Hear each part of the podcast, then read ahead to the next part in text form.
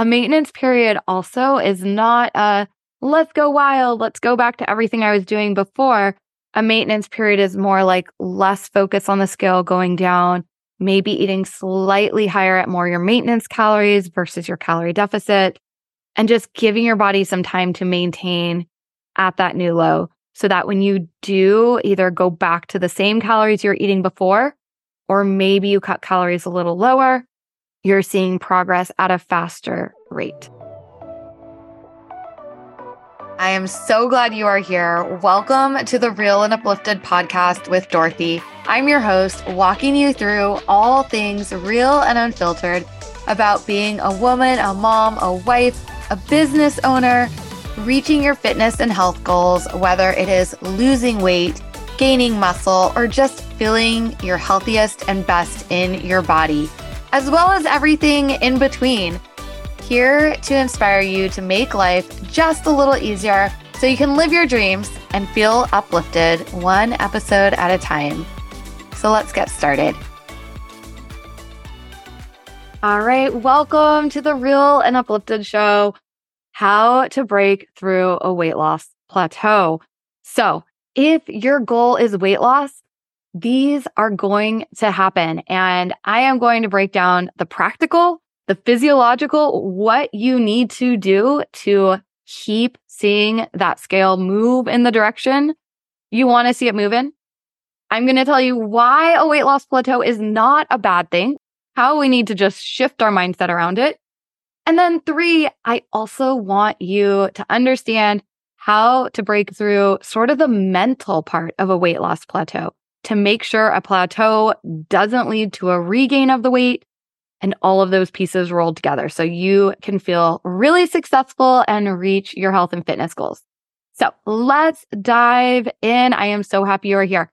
Number one, the first thing I want to say is weight loss plateaus are a part of the journey. The scale does not go in a straight line down every single day. It doesn't go in a straight line down every single week you can have a perfect week where you feel like you nailed your nutrition, you nailed your workouts, you got great sleep, you got your steps up, water, like whatever those things you're working on, you did it all. And the scale can stay the same. The scale can spike and you can be like, what the F? Like, why am I even doing this? And one, sort of the mental side, are there positives and just how you're feeling outside of the scale? Check in with those. But two, from the practical side, this is normal. And odds are, if you stay the course, the next week you are going to experience a drop, a whoosh effect. So just knowing this is normal is so important. The other practical I want you to think about is seasons of dieting. So oftentimes I feel like women are constantly in a diet. They're constantly cutting calories and they don't have a time frame for resting. And instead of thinking it of it as a weight loss plateau think of it as i'm maintaining it's a maintenance period at a new low. So not a weight loss plateau maintaining at a new low. And you need some of these maintenance periods where maybe calories are a little higher Maybe you're not tracking food. If you normally keep a food diary to stay consistent, to sort of reset both your mindset and your metabolism to a more optimal place.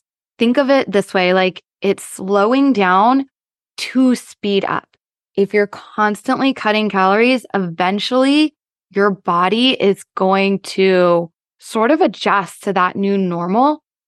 And our body is very much like the status quo. So you need some of these periods of maintenance to keep going. So how long can you usually lose weight? It depends on a few things. One, how much weight you have to lose. Of course, if you have a larger amount of weight to lose, you might be able to stay in a calorie deficit and losing weight for a little bit longer. You also might see more weight come off. Think three months to four months, maybe stretching it to five. Really have to look at all of your physiological cues. But for most of us, three to four months, no matter how much weight we have to lose, three to four months on average, losing anywhere from half a pound to a pound and a half a week, your body needs a little bit of a refresh, a little bit of a maintenance period to reoptimize. A maintenance period also is not a let's go wild, let's go back to everything I was doing before. A maintenance period is more like less focus on the scale going down, maybe eating slightly higher at more your maintenance calories versus your calorie deficit, and just giving your body some time to maintain at that new low so that when you do either go back to the same calories you're eating before, or maybe you cut calories a little lower, you're seeing progress at a faster rate. So again, slowing down to maintain so that when you do drop to your calorie deficit again, you're losing faster than if you just tried to power it through for an extra month or an extra week or however long it is. So oftentimes also as our body loses weight, ideally we want to prioritize fat. We want to maintain muscle because that's going to help our hormones, our metabolism, like our strength, our longevity as we age. Like you want to maintain that muscle. So one more reason why you don't want to lose weight too fast because you want to keep the muscle, just reduce fat. But as we lose weight, whether it's just fat or a little fat and a little bit of muscle, your metabolism can lower slightly. This is why if you're heavier, you can probably lose weight eating more calories as you get closer to your goal. Your calories might have to come down. So, a woman who initially was losing weight on 1900 calories and lost 40 pounds eating, you know, 1900 calories. And she's like, okay, she did a maintenance period. She's ready to lose like 10 more pounds. She did the mental work too. I am going to touch upon that. It's so important. She likely is going to have to lower her calories to then lose the last 10 pounds, depending on what her body was maintaining at, how much food she's eating, all of that. If you're someone who is constantly and chronically dieting, where you're spending time at 1200 calories and 1100 or 800 calories, it's really, really setting yourself up for a harder time to break through some of these weight loss plateaus and your odds of like in your maintenance phase, you do want to eat slightly more so that if you go back down to that same low calorie place, like you'll see more progress. So, this is another reason why during the seasons of dieting, you want to take a moderate calorie deficit to make slow and steady progress. So, then you can also have a maintenance phase. So, then you can cut a little bit lower, but you can still enjoy your life to get to your end goal. And just a reminder like the closer you get to your end goal, the less you weigh, sometimes the slower the weight loss can be. You can be like, but I saw this woman and she was losing a pound a week and I'm only losing like on average half a pound a week. That makes sense. Like if you're 135 and you want to get down to 127, like that rate of weight loss is going to go slower than someone who's 220 and wants to get down to 189. So just like your reframe of what is reasonable that matters so much too, because sometimes we focus so much on the gap of where we are and where we want to be instead of the gain, especially when it's going slower and you're closer to your goal, that it can be disheartening. So, those are sort of the practical.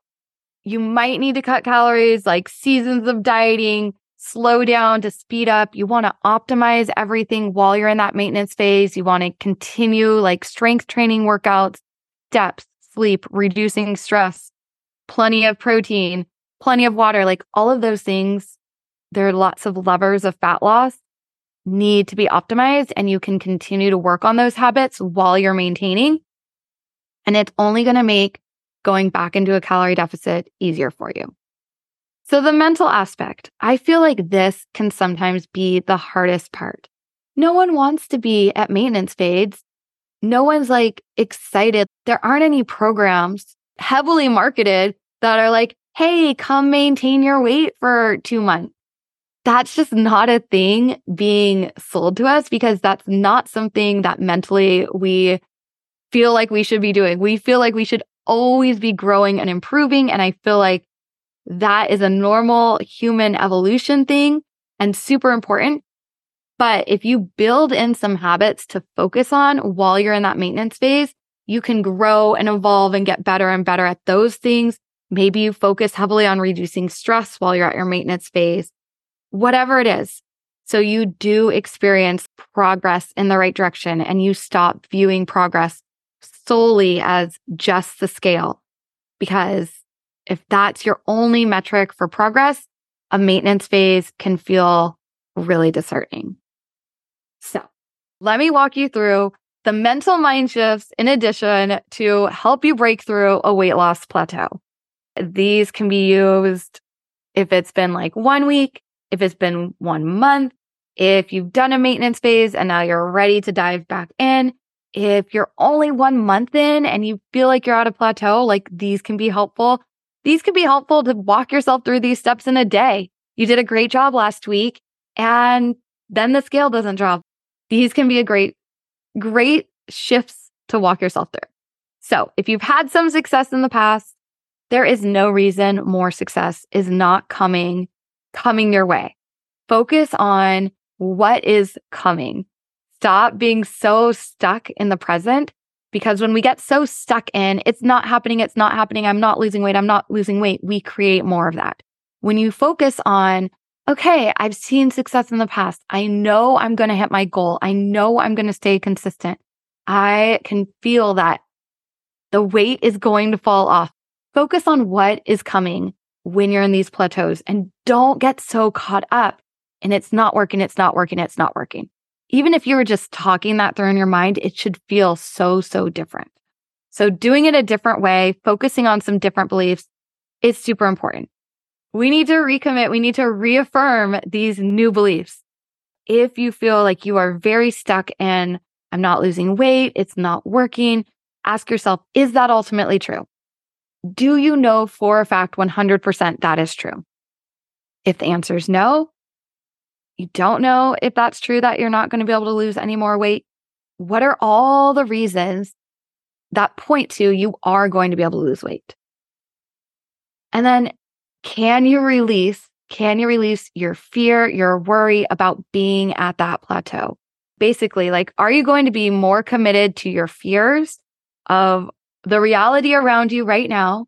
Or are you going to be more committed to your dreams? Does it do you any good to hold on to that belief like, I'm not losing weight, I'm not losing weight, I'm not losing weight? Or does releasing that worry, does releasing that fear open you up to more of what is coming? And then sometimes, if you listen to a previous episode where I sort of talked about derailing your progress, have you hit your own set point, your own ceiling where you're either about to go into some self sabotage, Maybe you feel some guilt or shame about not deserving the weight loss you've experienced because these are some deeper rooted feelings. And if you have not listened to this previous episode, I highly recommend you go back and listen to that one. It was excellent, if I do say so myself, because there's a very different vibe from feeling like it's all working out. Okay, I'm spending some time here at maintenance. Then I'm going to go back into it. I'm prioritizing these other small goals and small habits versus it's not working. Nothing's working. This always happens to me. I guess I might as well just go back to what I was doing before. Like, who cares? Your energy matters so much in the journey. And it can be the practical is hard, eating right, figuring out all the levers of fat loss. That is 100% a piece that can be challenging. But the part just from working with so many women, the part that is even harder is the staying committed in the face of adversity, looking at some of these deeper patterns, these deeper held beliefs, and working through those so they don't come up and so that you can keep making progress. And those are my big tips for you. If you found this helpful, I would love it if you left a review, if you shared it with one friend that might find it helpful or you shared it somewhere on your social media. And if you have any questions about weight loss plateaus, feel free to reach out to me. through social media if you need support in starting, continuing, or breaking through your own plateaus. Reach out for details about coaching. Before you go, something that is really making me feel uplifted is good music. And one of my favorite, I love a good remix, and Loud Luxury has some amazing remixes on Spotify. So if you haven't listened to them, they're also all over Instagram and I use them for a lot of my reels. But if you need a good playlist, I highly recommend some loud luxury on Spotify to elevate your mood and your energy. And I will talk to you soon. Thanks so much for listening to the Real and Uplifted Show. Make sure to hit the subscribe or follow button from wherever you're listening. And as always, if you especially enjoyed this episode, leaving a review or sharing with a friend is the kindest way to pass this on and uplift others. If you're curious about anything from today's episode and ready to move closer to your goals, make sure you check the show notes for some fun bonuses. And to continue the conversation, shoot me a message on Instagram or Facebook at Dorothy McGatlin. Talk to you soon.